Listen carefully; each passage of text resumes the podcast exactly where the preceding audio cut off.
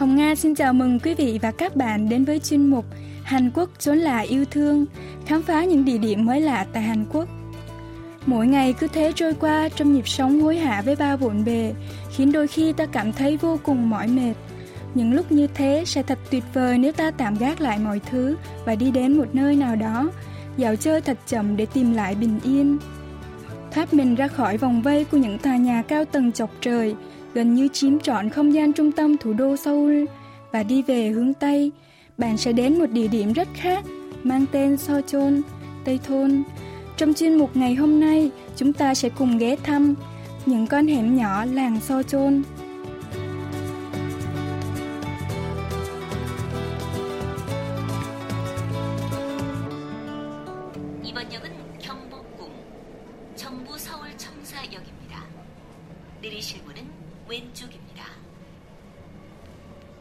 여자대학교로 가실 분은 경복궁역 1번 출구로 나가시기 바랍니다. Xuống tàu điện ngầm ở ga cung Gyeongbok và ra cửa số 4, chúng ta sẽ thấy bức tường thành trắng bạc của cố cung Gyeongbok, Cảnh Phúc. Đi thêm một đoạn men theo bức tường ấy, cổng tây của cung điện Yeongchumun, Ngentumun sẽ hiện ra trước mắt. 아, 저게 영추문이다. 아, 근데 저 그 여기 되게 자주 왔었는데 이분 이렇게 보니까 예 어, 느낌 다르네요. 생각보다 되게 크게 커요. 가을을 맞이하는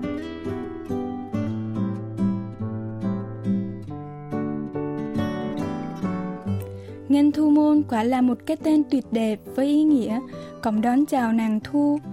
Nếu như dãy tường thành của cung Búc có độ cao trung bình khoảng 5 mét, cổng Chu lại có chiều cao gấp đôi, với kiểu thiết kế lầu cát truyền thống tráng lệ, phía trên bức tường đá cao, càng làm tăng thêm vẻ uy nghi của cổng thành. 이 영추문에서 이렇게 맞은편을 바라보시면 오늘 저의 목적지 Từ cổng Yongchu nhìn sang phía đối diện, chúng ta sẽ thấy ngay điểm đến trong chuyến khám phá ngày hôm nay, đó là làng Sochon, Tây Thôn. Cái tên Tây Thôn xuất phát từ vị trí của ngôi làng ở phía tây cung Gyeongbok, cung điện chính của triều đại Joseon. Sochon xưa nay vốn nổi tiếng là ngôi làng có nhiều bậc văn nhân sinh sống. Lướt nhanh qua những cung đường lớn, đi sâu vào những ngõ hẻm nhỏ sẽ khiến chuyến du lịch khám phá trở nên thú vị hơn, đúng không ạ? À? Và đó cũng chính là lý do tại sao trong chuyến đi ngày hôm nay chúng ta chỉ tập trung tìm hiểu những con ngõ xinh đẹp đáng yêu của làng Sochon. Nơi chúng ta ghé thăm đầu tiên chính là ngôi làng nhà truyền thống Hanok, phường Thôn Ngư, Tới đây các bạn sẽ cảm nhận một thế giới khác hẳn với khu vực có những con đường lớn ở cổng Nghinh Thu. Một nhiếp ảnh gia hoàn toàn bị mê hoặc khi đứng trước con hẻm này, chia sẻ.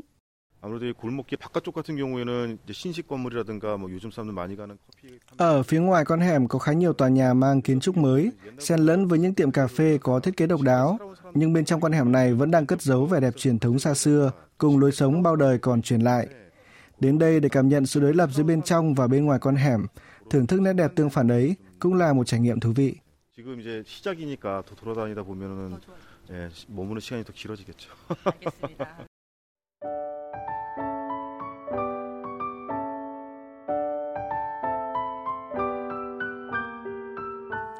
Dọc theo con hẻm rộng chưa đầy 2 mét, những căn nhà truyền thống Hàn Quốc Hanok nằm cạnh nhau san sát, nối dài đến cuối con hẻm, đẹp vô cùng. Bao quanh những ngôi nhà là những bức tường chỉ cao khoảng 1,6 mét, khiến một số người phải khom mình mới bước được qua cổng để vào nhà.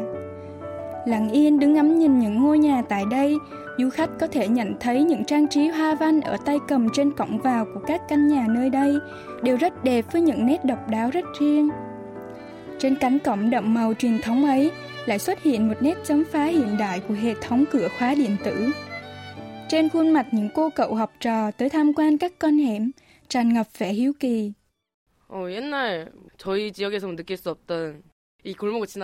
Nét đẹp xa xưa truyền thống là thứ tôi chưa từng cảm nhận được ở nơi tôi sinh sống. Vì thế mỗi khi đi qua con hẻm này, tôi thường có cảm giác rất là có chút gì đó rung động và vấn vương. Làng Sochon có những con hẻm nhỏ chỉ vừa một người đi, khiến du khách đôi lúc bị lạc đường do không thể tìm thấy lối ra. chắc chắn bạn sẽ khó có thể rời mắt khỏi những bức tường tràn ngập các bức tranh vẽ mang màu sắc nhẹ nhàng, sáng dịu nằm dọc hai bên con hẻm. Du khách cứ mãi mê ngắm nhìn những bức tranh hai bên đường và sẽ giật mình nhận ra mình đã đi lạc vào một khoảnh khắc bất chợt nào đó. 맞아요. 끝까지 가지 않으면은 앞에 뭐가 있는지 알 수가 없어서 저희 일행과 헤어졌어요.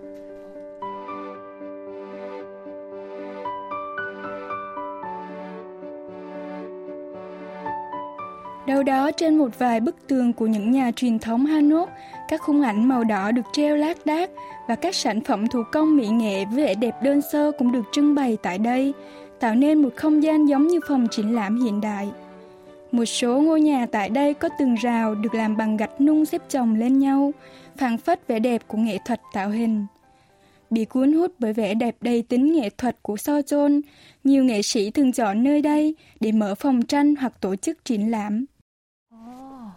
여기 그러니까 개인전도 하는구나. 여기 그런 갤러리가 있는 거죠? 네, 여기 들어갈 수 있어요. Dạo bước quanh những ngõ hẻm, chúng tôi bắt gặp một chủ phòng trưng bày trẻ đang chuẩn bị mở cửa. 네. 아, 이제 오픈하시는 거예요? 아, 2시부터예요? 지금 이제 2시가 조금 더 저희 점심 먹고 오느라고. 아, Khi bước vào bên trong căn nhà truyền thống Hanok được dùng làm không gian để trưng bày triển lãm này, bạn sẽ không khỏi tròn xoe mắt vì kinh ngạc và hiếu kỳ. 우와. 오, 여기 안에 되게 예쁘다. 안녕하세요. 오. 예쁜 통에다 이렇게 난로도 이쁘지 않니? 네, 여기는 뭐가 이렇게 안 이쁜 게 없어요. 썼는데. 그냥 놀러 오고 싶은데요, 나중에. 네. 여기 지금 언뜻 들었는데 직접 다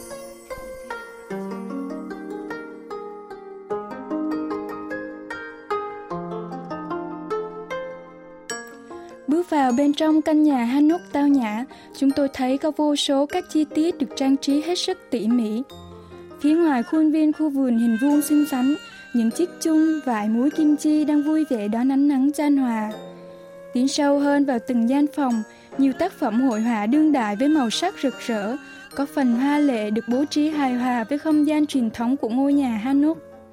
Đây cũng là lần đầu tiên họa sĩ Kang Tok Hyun thực hiện ý tưởng triển lãm tranh trong ngôi nhà truyền thống Hanok. Anh chia sẻ. 사실은 이제 전시 준비하면서 걱정도 많이 했던 Trong 게 suốt quá trình chuẩn bị cho buổi triển lãm, tôi đã lo lắng rất nhiều vì sợ rằng chất liệu và màu sắc của tác phẩm không phù hợp với không gian trưng bày. Nhưng sáng nay, tôi đã chụp thử một vài bức hình và thấy rằng sự kết hợp giữa Hanok và các tác phẩm hiện đại của tôi có vẻ hài hòa hơn mong đợi, khiến tôi cảm thấy rất mãn nguyện. Ngôi nhà Hanok này vốn không phải là một phòng trưng bày chuyên dụng, mà là nhà trọ dành cho khách du lịch. Làng Sao Chôn có khá nhiều ngôi nhà Hanok như thế này, thường được thuê để sử dụng như một không gian văn hóa phức hợp, đôi khi để trưng bày, triển lãm, có lúc lại phục vụ các mục đích biểu diễn nghệ thuật. Ông Bae Kuk Chin, chủ nhân của nhà khách Sopung, chia sẻ. 청춘들이 các bạn trẻ thời nay vẫn còn gặp không ít khó khăn khi tìm hiểu về văn hóa, nghệ thuật, chưa thật sự biết cách thưởng thức nghệ thuật. Là một người đã trải qua tuổi thanh xuân, tôi hy vọng mình có thể đóng góp cho nỗ lực quảng bá văn hóa nghệ thuật trong giới trẻ, đồng thời mang đến cơ hội trải nghiệm mới cho các nghệ sĩ. Xuất phát từ suy nghĩ đó, tôi đã bắt đầu dự án cho thuê không gian nhà khách như bây giờ. Chỉ với giá 35.000 won, tương đương 30 đô la Mỹ, bạn sẽ được trải nghiệm cuộc sống trong không gian truyền thống Hanok. Nếu may mắn, bạn còn có cơ hội xem biểu diễn ca nhạc trong nhà cổ, hay tham quan các buổi trưng bày nghệ thuật tại ngôi làng Tây Thôn này.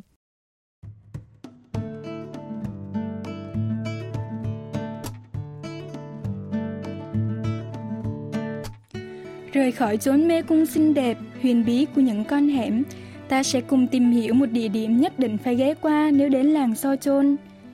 Đó là ngôi nhà của nhà văn Y Sang, một thiên tài bẩm sinh, người theo đuổi chủ nghĩa siêu hiện thực và đã qua đời khi còn rất trẻ, khi đất nước còn chịu sự thống trị của thực dân Nhật vào đầu thế kỷ 20. 안녕하세요. 여기가 이상이 실제 살았던 집인가요? 네, 이상이 살았던 집입니다. 네. Ngôi nhà của nhà thơ, nhà tiểu thuyết, Kim kiến trúc sư Y Sang một thời đã trở thành tiệm may quần áo, nay đã được tu sửa, phục hồi lại thành viện bảo tàng Y Sang. 겉으로는 전면이 통유리창이었는데 이렇게 들어와서 보니까 한옥 지붕이 보여요. 벽면이 옛날 전혀 흠되지 않았어요. 어, 맞아. 페인, 벗겨진 페인트 칠 그대로네요. 그러니까 여기도 보시면은 그 벽지가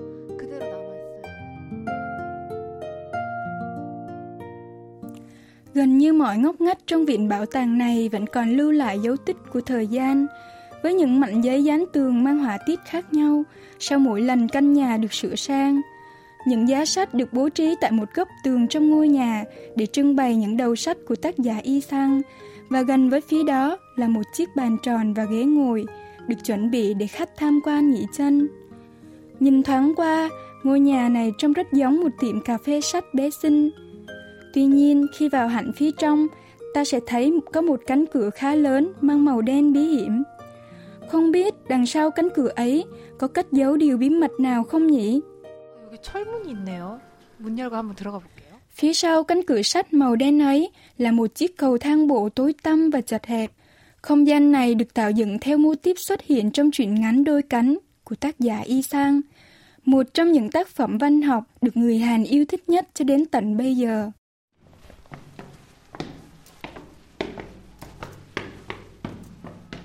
Bước theo các bậc thang, đi đến nơi có ánh sáng chiếu vào, bạn sẽ thấy một ban công thật nhỏ, chỉ đủ cho một người đứng. 여기 올라가니까 지금 저 혼자 서 있는데 이 발코니가 Đây là không gian khiến ta liên tưởng đến sân thượng, nơi nhân vật nam chính trong truyện ngắn đôi cánh muốn bay lên.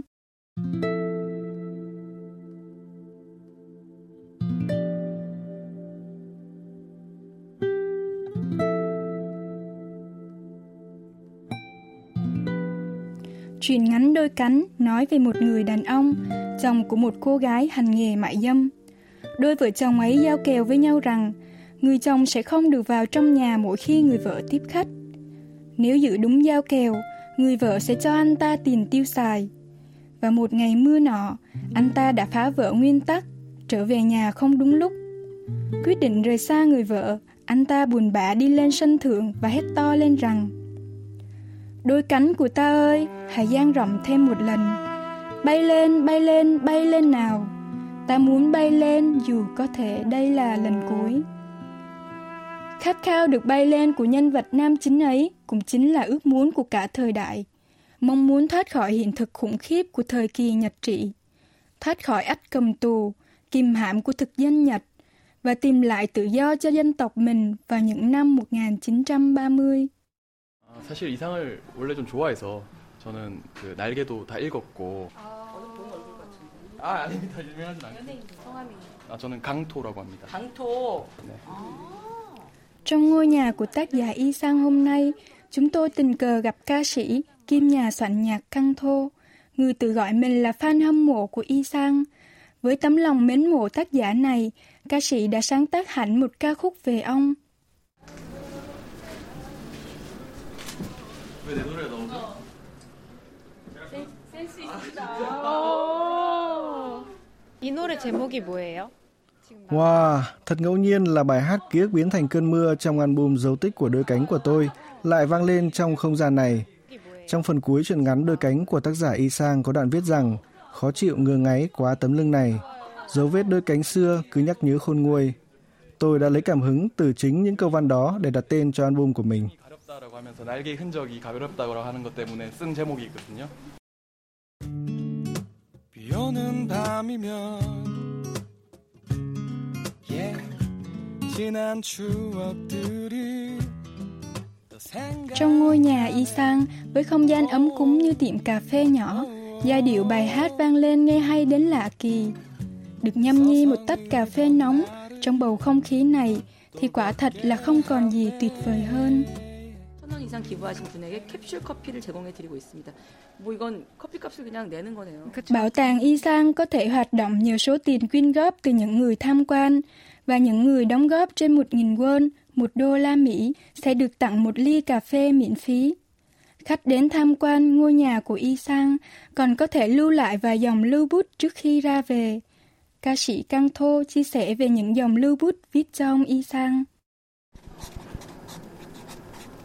박제가 되어버린 천재를 아시오. 이상 날개의 첫 줄입니다.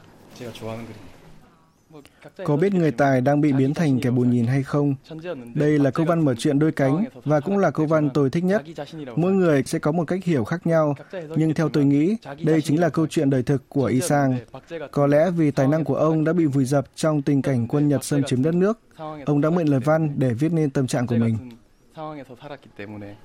그런 글이 나오지 않았을까.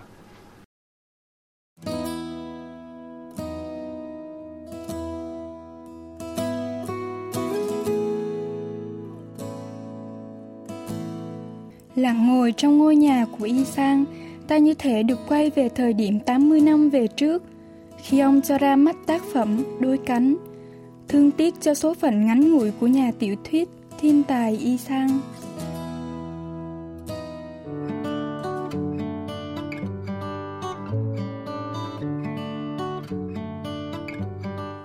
Hành trình khám phá những con hẻm nhỏ làng Sao Chôn trong chuyên mục Hàn Quốc chốn lại yêu thương của đài KBS World Radio xin được tạm dừng tại đây. Cảm ơn quý vị và các bạn đã quan tâm theo dõi. Hẹn gặp lại quý vị và các bạn trong những hành trình khám phá thú vị vào tuần sau.